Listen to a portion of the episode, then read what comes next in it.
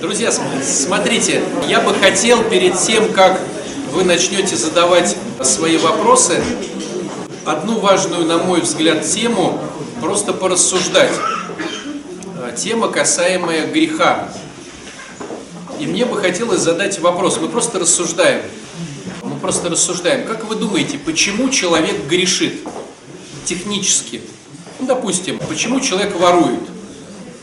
Почему человек там, ну что-то, грешит? Ну это понятно, но наша сейчас задача просто посмотреть поглубже, что такое грех сам по себе. Вот зачем в э, раю, в рае, правильно как сказать, в раю, в рае, в рае, э, в раю, Адам согрешил. Зачем? Что ему не хватало? Ну смотрите, так по факту. Целый огород всякого еды там, да? Ходи, смотри, э, кушай. Зачем грешить? Он не знал, что пока еще у них одежды. Жена его соблазнила, но это было, получается, как бы инструмент. Жена стала инструментом, да? А технически зачем? Вот зачем мы, допустим, воруем? Зачем мы э, матом ругаемся? Зачем мы хитрим? Давайте полегче, чтобы было легче. Зачем мы хитрим на работе со своим начальством? Чтобы по шапке не влетело. А зачем, чтобы по шапке не влетело? Да глубже, чтобы не уволили. Глубже, глубже. То есть мы хитрим перед начальством, чтобы нас не уволили. А что мы боимся на самом деле? Мы же не увольнения боимся, мы боимся, да нет, мы боимся, что денег нам не дадут. Потеряем деньги, да. Да, поэтому мы начинаем суетиться как-то неправильно, чтобы не потерять то, что мы имеем, потому что наше катастрофическое мышление говорит о том, что мы обязательно потеряем. Вот. Так вот, почему мы тогда грешим? Любыми грехами. Мы боимся потерять. Мы боимся потерять. А еще глубже. Да нет, мы не доверяем, что Бог нам поможет. То есть мы не настолько уверены в том, что Бог нас любит и сделает нам то, что мы хотим. Поэтому мы решаем это все сделать сами. Какими уж можем способами, такими и можем. Где-то подворовать, где-то какие-то сплетни пустить нечестные, где-то что-то там улыбнуться одному, там не улыбнуться другому. То есть мы все это устраиваем, чтобы выжить, потому что на самом деле в глобальном смысле слова мы с Богом не совсем, ну не то что близки, ну смотрите, вот какие есть варианты, почему не Бог это все нам может сделать? Первый вариант. Бог может не захотеть. Вот представьте ситуацию, допустим, мне нужны деньги, чтобы просто выжить. Я прихожу в храм и вижу, что на свечной, э, там на столике, лежит там, я не знаю, большая сумма пятитысячных, нам, ну так смотрю, примерно 100 тысяч лежит. Свечник ушел. При каком условии? А мне очень нужны деньги. Мне нужны деньги, допустим, заплатить за квартиру. При каком условии я возьму эти деньги? Потому что я думаю, что иначе я не заплачу. То есть Бог не поможет мне заплатить. Ну, простой был у нас пример. Кто-то из алтарников когда умывался, оставил телефон с кошельком в это самое, в туалете. Причем это было раннее утро, когда стояли только исповедники. То есть стояло человек 15 на исповедь, и кто-то из исповедников пошел помыть руки. И кошелька с телефоном нету. Вот. Почему человек соблазнил? Наш человек, который работает по 12-шаговой программе, который сейчас пришел на исповедь, который, может быть, даже, не дай бог, еще и постился. И, искал... и вот он приходит в туалет, а там лопатник, причем денег было что-то там нормально. И, да, это было, кстати, после 8 марта были вырученные деньги за продажу цветов. То есть там было что-то много. Мы потом спросим, сколько было денег. И телефон. Почему у человека, который считает себя верующим, считает себя православным, который работает над собой, то есть не залетный какой-то там вот, ну, с улицы, типа работаю над собой и даже подготавливаюсь к исповеди, почему он берет эти деньги? Потому что они ему были нужны. Не понятно, что искушение. Потому что нужны. А почему нужны? Потому что я не верю, что Бог мне их даст. А тут лежат. А может быть он так, может, а может быть он да. Типа, Господи, ну дай мне, пожалуйста. Я же на исповедь стою. Он заходит. Согласен. Но нечестность была в том, что потом товарищ, который все это потерял, он говорил, ребята, ну я потерял, то есть там были тоже долговые деньги, там был телефон, который на все про все там с э, этими телефонами, да, со всеми. Ну, то есть там было жестко. Ну, его Бог наказал тогда. А тебя Бог наказал. А меня наградил. Так почему мы так делаем? То есть по факту все равно же э, получается, что воровство. Я не верю, что Бог мне сейчас даст. Либо как, то есть я не верю, что Бог даст. Какой еще может быть вариант? Я верю, что Бог даст, но не сейчас. Ну, допустим, Бог хочет, чтобы я что-то понял, или чтобы что-то еще. Он мне, может быть, даст, но не сейчас. Второй вариант. Третий вариант. А какой может быть? Что? Нет, Бог хочет, чтобы я приложил усилий, а я не хочу их прикладывать. То есть Он готов мне дать деньги, но если приложу усилия. Какие еще могут быть варианты с Богом? Нет. Да, Бог, допустим, говорит, тебе сейчас это не полезно. Тебе полезно сейчас помучиться и повыживать. А я, допустим, в своевольничаю, у меня нет смирения, да? Но все эти разговоры говорят о том, что по большому счету я не доверяю, что Бог любящий и сделает ровно так, как в результате мне будет полезно. Поэтому и грешу. То есть получается, что любой наш грех осознаваемый происходит от того, что у нас есть своеволие и недоверие высшей силе, которая, я не доверяю, что она меня любит, то есть даже если я понимаю, что она есть, помните, да, как сегодня Маша спикерила, она сказала, сначала я научилась верить в Бога, а теперь я учусь Ему доверять.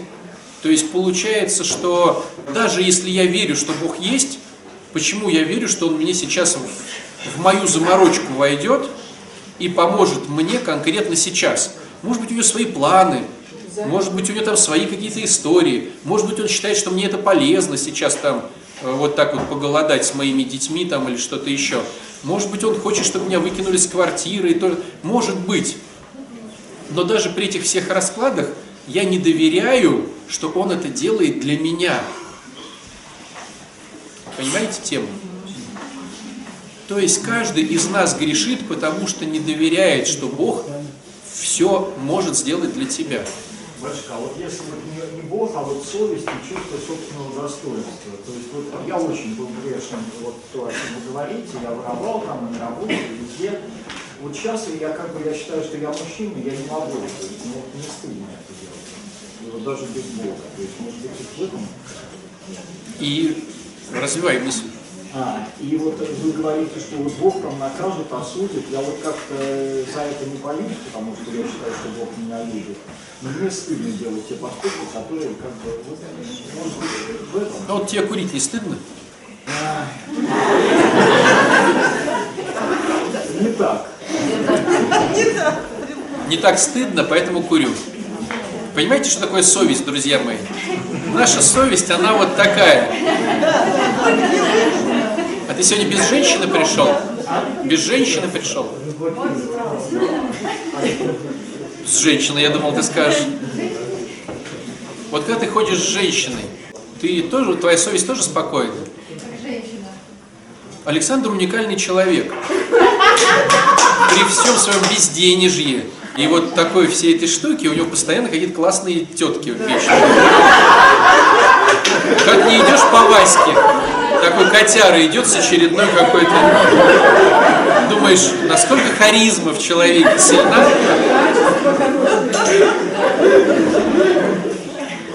Но тебе там...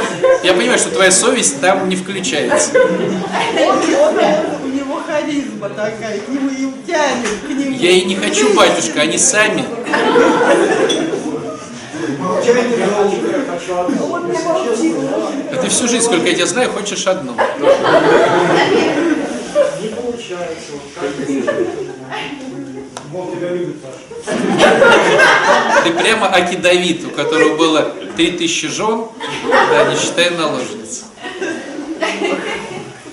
Но совесть, я к чему хочу сказать? Что совесть это хитрая штука. И она у каждого такая. Александр есть в каждом из нас. Где совесть, э, где видно, что выгодно, совесть молчит. Где невыгодно, совесть там вопиет. Но в принципе, совесть это такая, испорченная же тоже структура наша. Вот. Так вот, к чему я хочу это сказать? Что и Адам, получается, в тот момент не поверил, что Бог может сделать лучше для него, когда говорил, что ну не ешь с этого дерева, будет лучше. То есть наша греховность только потому, что мы не верим в промысел Божий, который для нас. В миру, ну и в церкви мы это называем своеволием. То есть наша воля подсказывает, как лучше. Поэтому мы и грешим. Это просто размышление, друзья, такое, когда вот ты что-то делаешь э, не по заповеди, понимаешь, что это не потому, что, то есть, как сказать, грех – это лишь следствие того, что мы не доверяем Богу. И все остальное – это лишь просто следствие. А глубина – я не доверяю Богу. Я не доверяю, что Господь меня любит и делает сейчас так обстоятельства, которые мне максимально выгодны. Но это при каком условии срабатывает, как вы думаете? Это срабатывает при условии, что я сделал все возможное. То есть, если я не сделал все возможное, то есть, может быть, Господь меня любит и дает мне возможности. А если я их не делаю, эти возможности, то, ясно дело, я ничего не получу.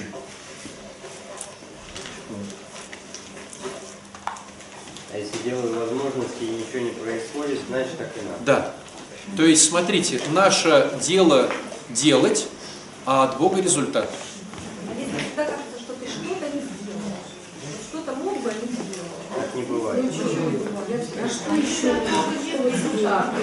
Ты можешь сделать только то, что, на что хватает твоей головы. То есть Господь же видит твой внутренний мир. И Он понимает, да, Он понимает, что ты вот сейчас, ну, допустим, трехлетний ребенок. И Он не даст тебе задачу для десятилетнего. То есть только для трехлетнего Он даст. Тогда давайте дальше рассуждать. А зачем Он так делает? То есть зачем Господь делает так, чтобы не сразу дать, а чтобы вот мы, Он нам дает возможности, а не сразу дает. Чтобы зачем? Духовно вырасти. Дает испытание. Не думаю я так. Он же любящий. Ну вот представьте ситуацию, что вот ребенок накидал там какой-то там грязи, там фантиков дома. Всего, да? Но он понимает, там и книжки раскиданы, и фантики раскиданы, кровать не заправлена, огрызок валяется. Но родитель понимает, трехлетний ребенок. Ну реально максимум на фантик он может как-то вот отреагировать. То есть зачем Господь вот не собирает сам фантики за нас? Учит ответственности. Хорошо, тогда по-другому э, скажу. А почему в Евангелии есть такая фраза «И вы денно и ношно, как вдова перед судьей неправедным, молитесь Богу, денно и ношно». Но он же не такой, знаете, царь-государь, вот не будете молиться денно и ношно, тогда не получите. Он же любящий. Почему он настаивает? Ну, давайте другую ситуацию. Вы приходите домой, у вас есть ребенок, у него порвались кеды. Ну, вы заходите, там кеды э, стоят, да, он где-то там кушает дома, вы видите, что кеды порваны. То есть чисто технически вы как родитель понимаете, надо купить новые кеды. Но вы ему говорите ребенку, проси у меня неделю, денно и ношно, тогда куплю. Чтобы ценил. Чтобы захотел. Чтобы. Ответственно. Понял, надо ему или нет. Да. Понял, надо ему это или нет. Потому что когда мы сделаем что-то, а нам это не надо, нам становится хуже. Ну, Значит, нет, если она просила, значит ей было надо. А, Возьмите самый дурацкий, на мой взгляд, случай, но он дурацкий, потому что он с ребенком связан. Помните, это жена Хананейка, у которой болящая дочь. И она говорит, Господи, э, помоги моему ребенку. А он говорит, да я пришел, я к псам не пришел. Я пришел к погибшим э, овцам дома Израилева. Сначала надо детей накормить израильских, а потом с псами разговаривать. Ну представьте, да, вот вы сейчас приходите в храм, стоите в очереди. Я подхожу, одного благословляю, а ты, ты пес, подожди немного. Я сначала с наркотами поговорю, я, я к наркотам пришел. А созависимые это псы такие, которые, вот, которые должны постоять в сторонке.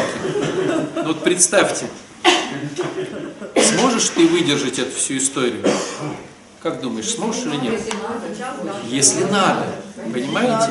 Окей, подожду. Хорошо, я пес смердячий там, да? Подожду. Почему? Потому что мне реально надо. А почему мне реально надо? Я по-реальному хочу, чтобы мой ребенок или там муж, или там дочь, или жена, там, неважно, исцелился. А почему я так хочу, реально мне это надо? Потому я их люблю, и на самом деле я реально хочу, чтобы они исцелились, невзирая на те блага, которые мне сулит их употребление. Ловите фишку? Допустим, муж употребляет, и какие у меня есть блага, как у женщины?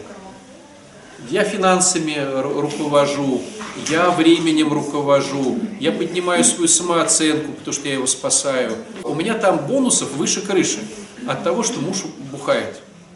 Я подхожу и говорю, Господи, давай, ну, исцели его. И непонятно, хочу ли я по-настоящему, чтобы он исцелился или нет. И поэтому денно и ношно, когда я прошу, прошу, прошу, тогда он может откликнуться. У нас есть очень интересный пример этому всему. Молитва по соглашению. А, сегодня воскресенье, сегодня будет молитва по соглашению. И порой я говорю, ребята, имейте в виду, что когда вы, ну, в основном приходят же эти самые родственники, в основном просить за употребителей. Ну, понятно, что за все просят, но в основном. И порой я говорю, допустим, этим людям, вы понимаете, если мы сейчас будем молиться, то единственной мотивацией, самой сильной будет страх потери жизни. То есть, когда ты на дне, то тогда ты начинаешь вставать. То есть родители по факту просят дно ребенка. Но если ты будешь мешать этому дну и молиться, к тебе придет дно как созависимому. Они спрашивают, а в чем дно? Ну, все что угодно может быть. Руки, ноги потеряешь там, все что угодно. И люди говорят, а, тогда я не готов молиться. То есть реально мой ребенок может потерять руки и ноги? Ну да, может руки и ноги. А что он еще может потерять? Ну, я просто начинаю рассказывать случаи, да? Я говорю, ну, бывает в тюрьму, там бывает то все. То есть я сейчас буду, батюшка, молиться, а он в тюрьму может попасть. Я говорю, ну да. А, я не готова. То есть о чем это говорит? Мой ментальный бонус, что мой ребенок не в тюрьме, выше того, чтобы он выздоровел. И я не готова молиться. Ну, ловите фишку, да? А та мама, хоть и имела какие-то бонусы от того, что ребенок ее болеет, а однозначно любой родитель всегда имеет бонус от болезни ребенка. Всегда так происходит. Она поняла, что она готова убрать эти бонусы, лишь бы ребенок ее выздоровел. Ловите?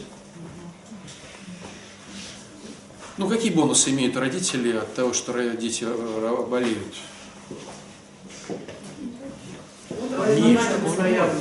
Родители очень связаны с детьми. Если ребенок болеет, то там стопроцентные бонусы родителей. Все жалеют, ребенок всегда рядом. Ребенок рядом, да, допустим, отец, который, может быть, где-то загулял, у него чувство вины, ну как я сейчас буду с кем-то гулять, когда у меня там болеет жена или ребенок. Хоп, он уже привязан манипулятивно к семье.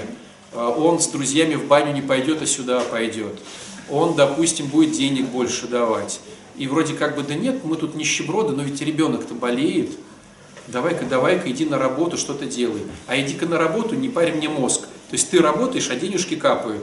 Зато тебя рядом нету, мне легче. Ну там, короче, если начать по-честному работать с родителем больного ребенка, ну там туча. Почему это выгодно? Если ребенок, если взрослый, будет самостоятельно. Ну, самостоятельно.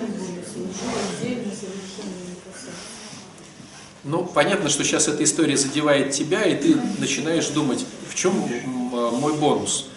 И может быть эта схема со, со взрослым ребенком не работает. Может быть не работает. Честно не скажу, потому что видел параллель только с маленькими детьми. Вот. Ну, Со взрослым ребенком манипуляции может быть со стороны родителей. Типа, вот ты такой плохой, ребенка. наркоман, поэтому ты вот так делай, так не делай. А может быть, смотри еще, мой взрослый ребенок болеет, и я тебе нужен. Ты болеешь, а я твой родитель, я тебе нужен. У нас связь разорвалась, Тимур уже там где-то, а тут бах, он инвалидиком стал.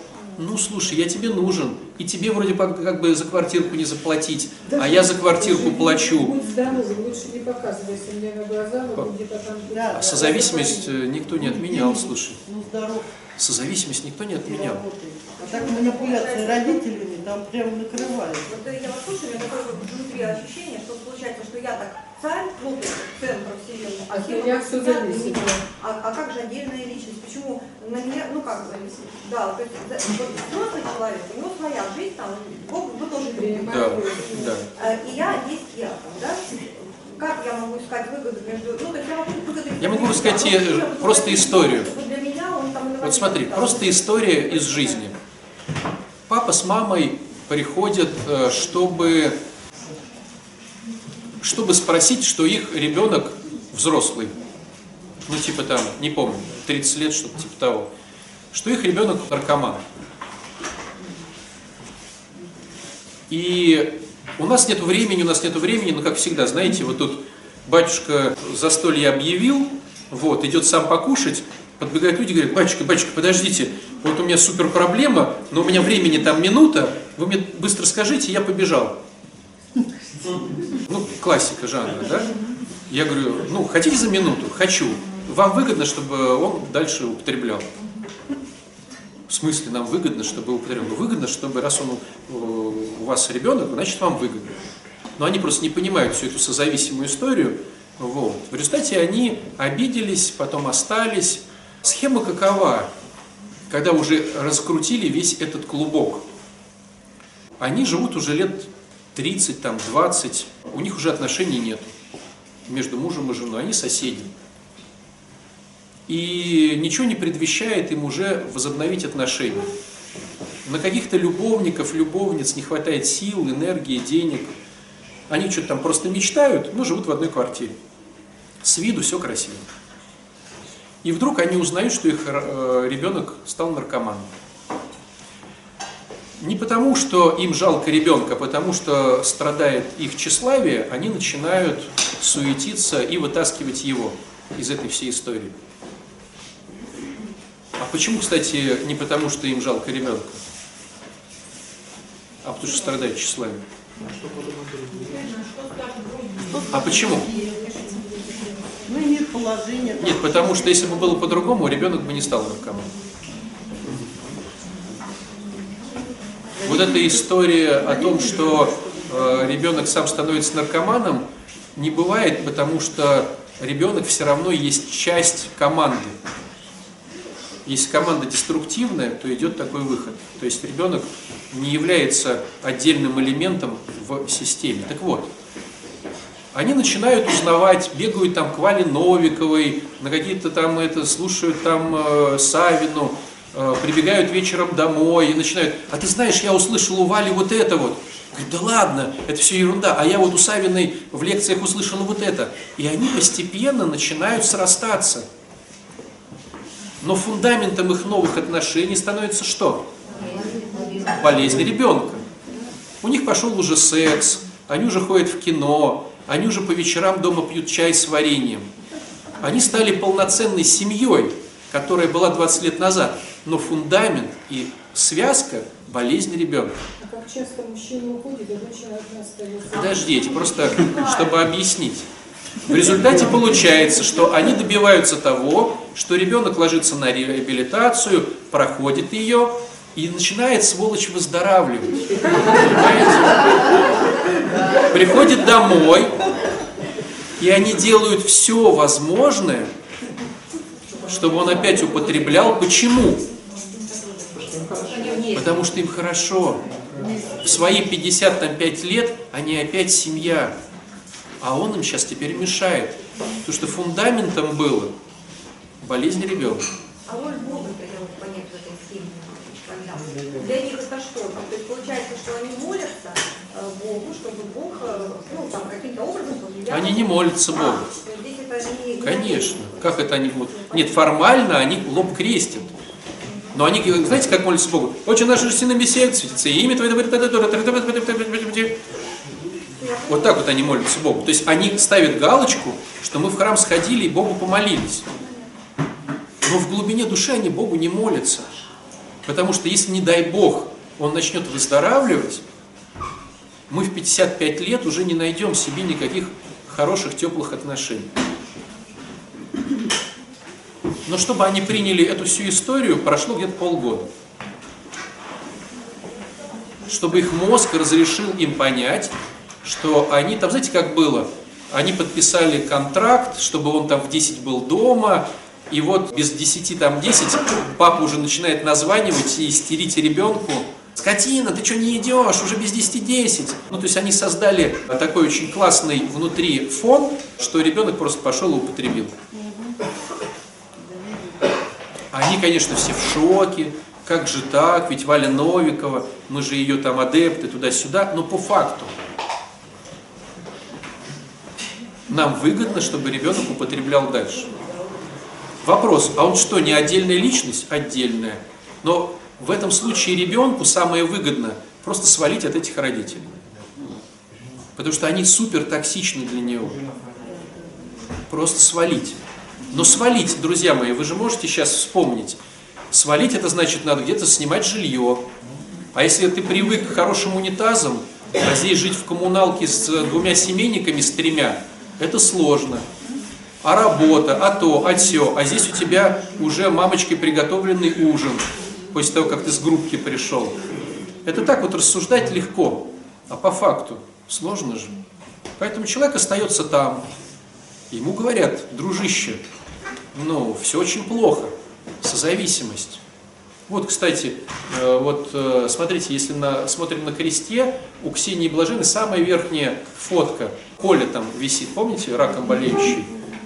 Это вот почти его схема была. Потому что у него была жена, которая вместе с мамой имела классный бизнес, и наш нищеброд Коля, которого все любили как человека, получал там Audi э, Q7 у него была, у него была хорошая машина, э, квартира, то есть него, его всовывали в мега вкусные варианты социальные, но выносили ему мозг. Ему все говорили, Коля, ну беги от этого всего. А Коля говорит, блин, там Q7, там вкусно. А в результате, друзья, понимаете? В результате. Мы сейчас с вами болтаем, а он, надеюсь, в Царстве Небесном. То есть, вот так вот красиво рассуждать, что уйди э, от токсичных отношений, это все легко. На практике это все сложно. Ну и даже вот, даже сейчас, возьмите ваши семейные отношения. У 90% они токсичны. Но жилье, общие дети, заработок мужа, жены, того всего. Все понимаешь, как собака Павлова, а сказать ничего не можешь. Поэтому, поэтому Господь и говорит, ты реально хочешь по-другому?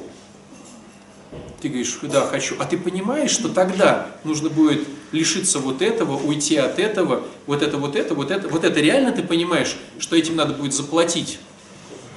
А, что надо платить? У нас тут весь храм халявщиков. Вы знаете, что опция халява вмонтирована в треугольник Карпмана, то есть мы все жертвы и мы все халявчики по определению. Ну, то есть, чтобы быть автором и не халявщиком, надо постоянно тренироваться. Перестал тренироваться, опять халявчик. И что, за все надо платить? А-а-а. Тренироваться? А, Быть автором – это постоянно быть в теме здесь и сейчас, отслеживать свои нечестности, выгоды, поступать так, как э, поставить цели, поступать, двигаясь к своим целям. Но это как бы, то есть мы, Адам был рожден автором, а первородный грех сделал нас жертвами. То есть мы рождаемся жертвами, умираем, ну, живем жертвами, умираем жертвами. И чтобы из этого треугольника выдвинуться, но это нужно тренироваться. Ты выдвигаешься из треугольника Карпмана, а тебя окружали жертвы. Жертвам это неуютно. Они становятся тут же кем в этом треугольнике? Преследователями. Говорит, скотина. Тогда ты лишишься этих бонусов. И начинают это включать. Ты такой, так, бонусов я реально лишаюсь месяц. Бонусов я лишаюсь два месяца. Да ладно, это авторство. Что там, что там эти говорят какую-то ерунду, авторство какое-то. Дай-ка стану я опять жертвой, а меня начнут спасать. И человек становится из автора жертвой, а преследователь становится спасателем. Говорит, молодец, на чай с вареньем. Вот еще выдумала какие-то там группы, какие-то секты, какое-то то, какое-то все. А жертвой? Фу. Расскажу простую историю. Я как-то вел семинар в Крыму. И решил просто ради, как сказать, объяснения какого-то там момента, который не понимали слушатели, просто, при, просто привел как бы метафору, тире, пример, тире, как бы идею. Я говорю, вот представьте себе ситуацию. Вот я, допустим, к вам лечу, и я, значит, потерял билеты, кошелек, и у меня денег нету, и вот, и что-то им начинаю рассказывать. Короче, на следующий день мне почти собрали все деньги. Я говорю, в смысле? Я, я же говорю, это просто пример. Говорит, да ладно, пример. А мы думали, реально у вас там это самое ограбили, там вы деньги потеряли, как вы уедете отсюда? Я понимаю, что я сижу среди миллиона жертв. Причем я сказал, к примеру, не- слово «к примеру» никто не услышал, и все стали меня спасать. Собрали денег, короче, чтобы мне дать. Ну, благо, ко- конечно, я вот тупанул, и мог бы деньжат это поднять. Но сам факт, как, как это невыгодно быть жертвой? Да вы что? Каждый из нас умеет получать похвалу, яичницу утром, кофеек в постель, подарочки, э, отношения, все-все-все, выученные уроки ребенком, все-все что угодно, благодаря супер прокачанной истории жертвы. А, о, ой, сердце болит, ну, конечно, мать не жалеешь, ну да, иди, конечно, иди. Ну, вот это все в нас вмонтировано с детства. Мы видели это у родителей, мы сами практикуем. И к возрасту мы уже становимся черный пояс по пятый дан, по теме жертвы. Так что это выгодно, но это деструктивно, ты счастья от этого никогда не получишь. Зато можно бухать официально. Так вот, смотрите, я сейчас к чему хочу это все еще раз. Важная мысль. Когда мы молимся, Бог медлит, потому что, может быть, на самом деле нам это не нужно. Потому что на самом деле, может быть, мы не готовы за это заплатить. И наша денная и ношная молитва только подчеркивает, Господи, я готов за это платить. Дай мне, пожалуйста. Ему не сложно. Хочешь на. Но готов ли ты за это платить? Причем сложность вся заключается в том, что Бог чувствует и наш внутренний глубокий мир. То есть даже когда у тебя не идет официальная молитва, у тебя может быть все равно воздыхание изнутри. И Бог это тоже слышит. И Он может сразу же дать воздыхание изнутри, как нужны деньги, как деньги нужны. Искренне, да. Внутренне. Кричишь, И Бог говорит, так окей, хорошо, вот работа. Господи, но я же почти Спиридон Тремифудский. По какой змее мне ударить в храме, чтобы она в деньги превратилась, Она дала денег. в кошелечек? Я же почти так же молюсь, как и он. То есть получается, что любые наши воздыхания, здоровье, вот допустим здоровье, да? Почему невыгодно быть здоровым? Вот у нас, кстати, сейчас идет курс молодого бойца, так называемый «Счастливая женщина», да, 12-недельный марафон. И девчонки сейчас отмечают, что как только становлюсь красивой, сразу же идет похоть. Потому что сразу же мужиков вокруг тьма, они начинают флиртовать, я начинаю на них откликаться, идет похоть, блуд, то все пятое, десятое, что я пробовала задавить, когда выцерковилась. И срабатывает механизм. Лучше я буду старым, э, э, старой коргой э, с атомным взрывом таким да, на лице, э, зато я не буду париться по поводу похоти. И с одной стороны, она идет на марафон, чтобы прокачать себя как женщину, а с другой стороны, у нее внутренняя установка не готова работать. То есть, что значит не готова работать с похотью? Я не готова ставить границы. Я не умею сказать нет этим придуркам. Понимаете? Так вот, я не, не хочу ставить границы, не могу сказать нет, поэтому я буду атомным взрывом, потому что иначе будет похоть, и тогда мы, там была целая статья, как, значит, отлучают от причастия всех женщин на свете, которые, значит, где-то там флиртуют. И мозг сразу же, хоп, дает ссылочку на Евангелие. Поэтому я хожу вот такая вот с одним зубом, зубы даже не вставляют. Я не шучу, правда. То есть, как Господь им может помочь? Допустим, он смотрит атомный взрыв. Он такой, хоп-хоп, смотри, знакомый, может бесплатно вставить зубы, потому что там что-то, кредитик. Она говорит, а я проспала. Потому что где-то подсознательно я не готова становиться красивой, потому что не готова ставить границы. Трудиться нужно, принять себя. Принять себя, начать ходить на опять же эти группы, пользоваться темами психологов, читать какие-то книжки. Страшно быть плохой для всех, потому что ставить границы это для кого-то ты будешь плохим. А они же могут взять и не дать тебе больше внука, так обидеться. А ты, допустим, любишь внука или внучку. Обидеться внучку не дают. Взяла так неудачно, поставила границы. Страх обидеть, страх потерять, там, А если они еще и кредитики платят? Невыгодно, За мамочку. Не плачь. Хотела. Но хотелось бы. А раз хотелось бы, надо уже перед ними как-то что-то Развлекать их. развлекать. У каждого из нас есть эта история. Поэтому Господь говорит, ну покажи, что тебе это реально нужно.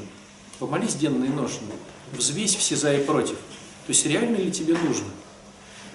Не знаю, вот у меня почему-то живой пример с... Что? Мне кажется, что нужно, то Не, не будешь молиться денно и ношно. Если кажется. Не будешь. Ну, смотрите, мне кажется, что я хочу похудеть. Я денно и ношно в спортзале, ничего не жру. Да не получится. Я буду где-то поджирать.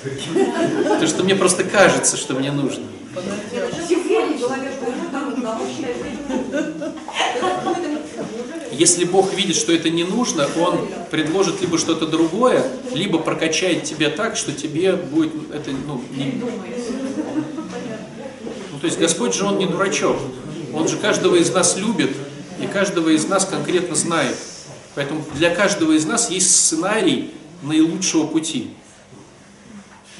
Для каждого из нас. Но мы же своевольные. И не хотим.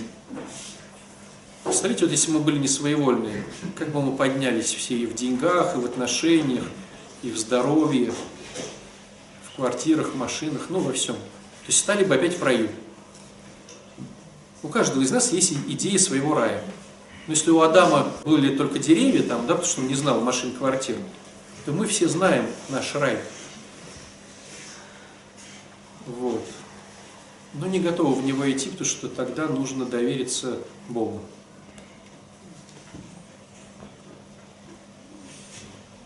Грустно как-то, да? Давайте о чем-то смешном и веселом. 10 минут осталось. Какие у вас вопросы? Давай. У меня вопросы по поводу выздоровления детей. Я хочу, чтобы они... Нет. Давай почти. Ты уже, ты уже сильный боец. Да, не- да все знают, что не хочешь. В принципе. У меня есть один друг. Я к вам подошла, вы мне сказали, давай, ну, пусть выздоравливают твои дети. Я говорю, я еще не готова. Второй раз подошла, давай молись, чтобы выздоравливали дети. Я говорю, ну ладно, будем молиться. Ты ко мне подходишь, просишь рекомендации, я тебе их даю. Ты говоришь, я не готова. Второй раз подошла. Это было на той не- неделе даже. Это, да, Ксюш. это было месяц назад. Это было- до обыска. Так вот, когда Господь милостлив, вам дал обыск. согласилась С вашими рекомендациями произошел обыск. Врачи проблемы. Поэтому первый раз я не согласилась. Потом думаю, ну ладно, надо терпеть, я же все-таки вроде бы хочу. Теперь, значит, произошел обыск. Теперь, значит, у нас суд у него, то есть значит, У нас. У меня тоже, потому что я пойду его туда защищать. Зачем? Я же тебе говорю, не надо. Вот, я пойду.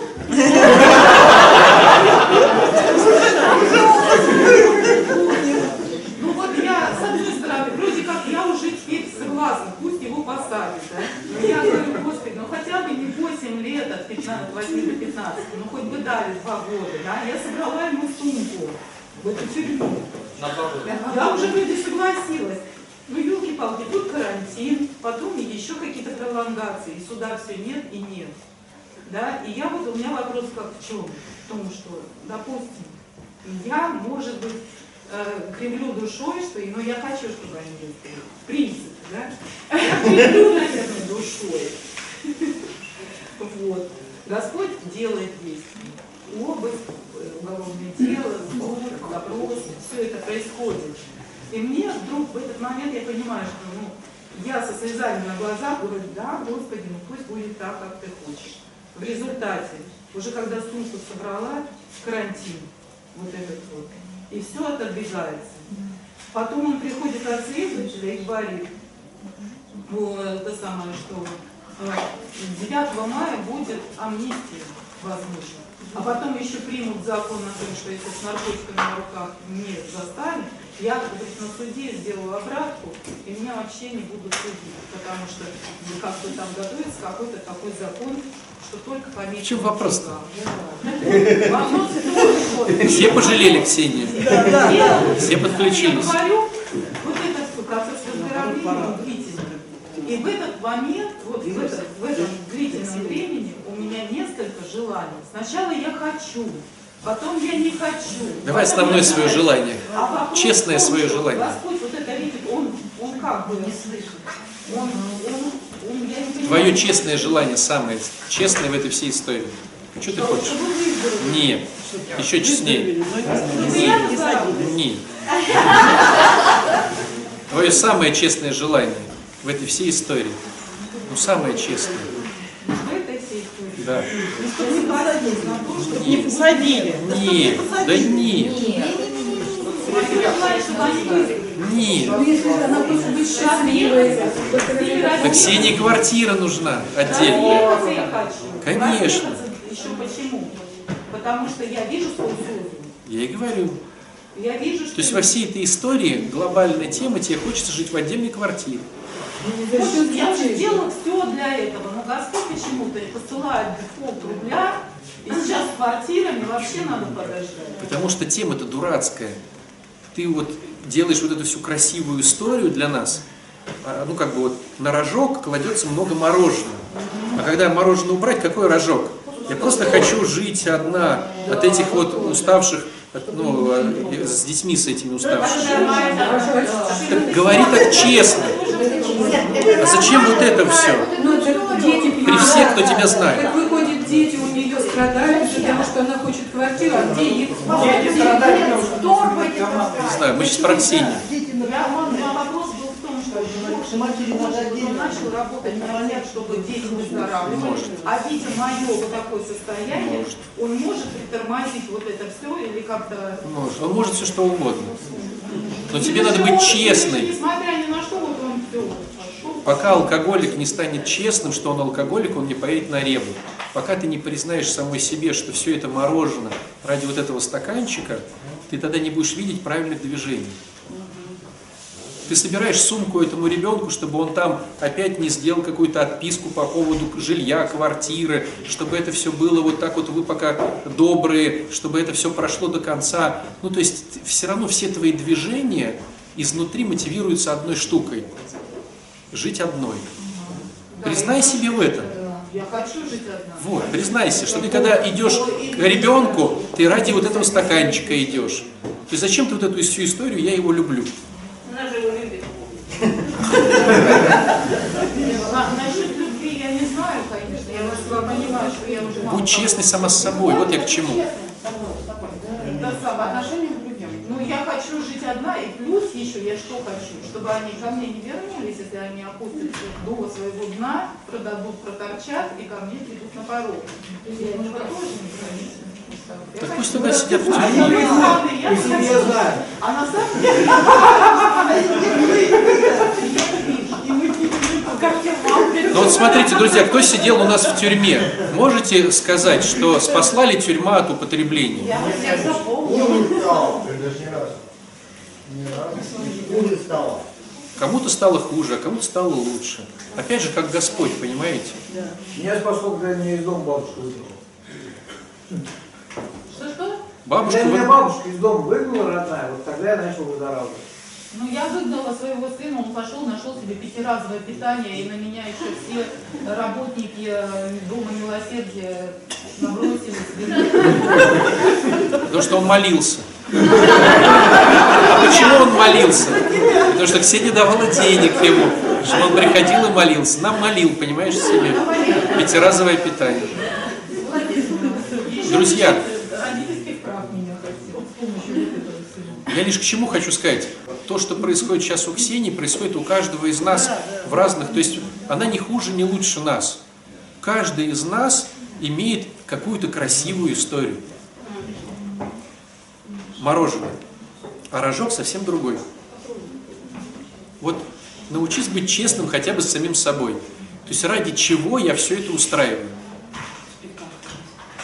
Рассказываю другим, потом сам в это все верю, потом прихожу, молюсь за это все. И всех путаю. Вот знаете, ситуация напоминает с виду так, что приходит, вот вы врач, вам приходит человек с перебинтованной рукой. Вы говорите, в чем дело? На что жалуешься? Он говорит, у меня глаз болит. Точно ли глаз? Точно глаз. А что с рукой? Не обращайте внимания.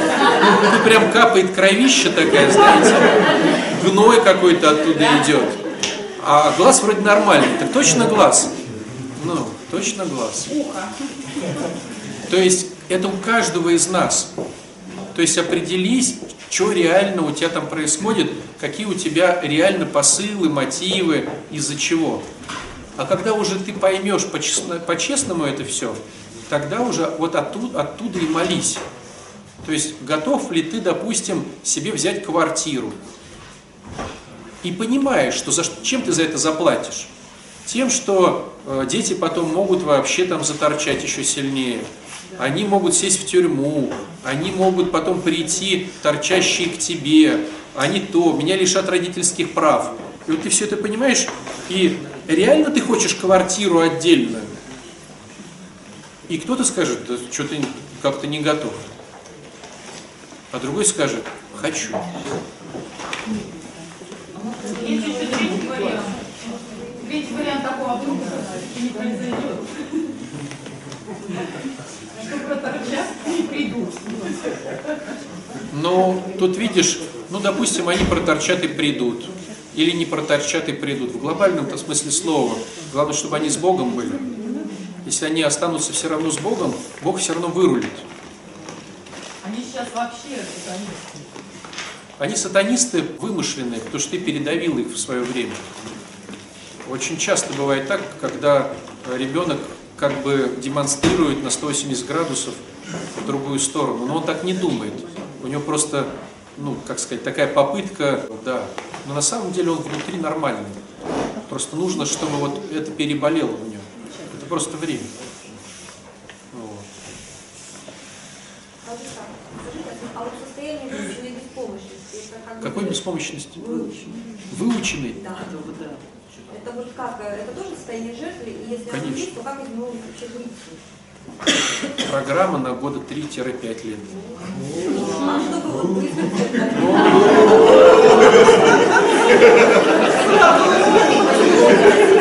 Разводилова. Ну смотри, чисто технически. Человек стал таким, каким он стал, благодаря 20 годам, 25 супер-мега погружения в деструктивность. Вышел из этой деструктивности через 20-25 лет.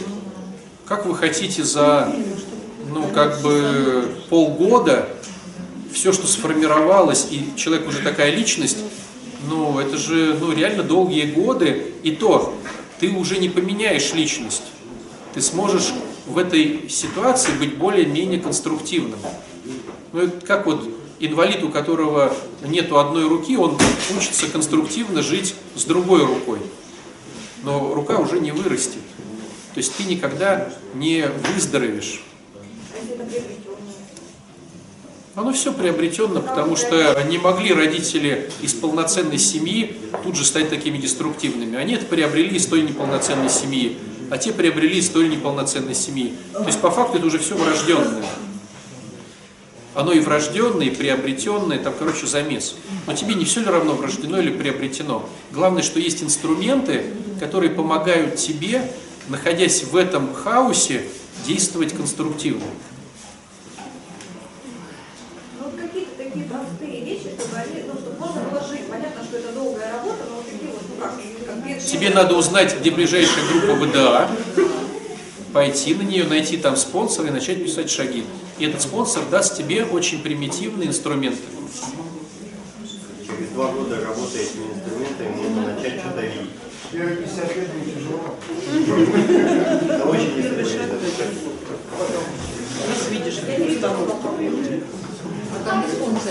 другая. Не пугайте человека, скажите три месяца. Дайте надежду. Бывает Бывает такое, что через три месяца.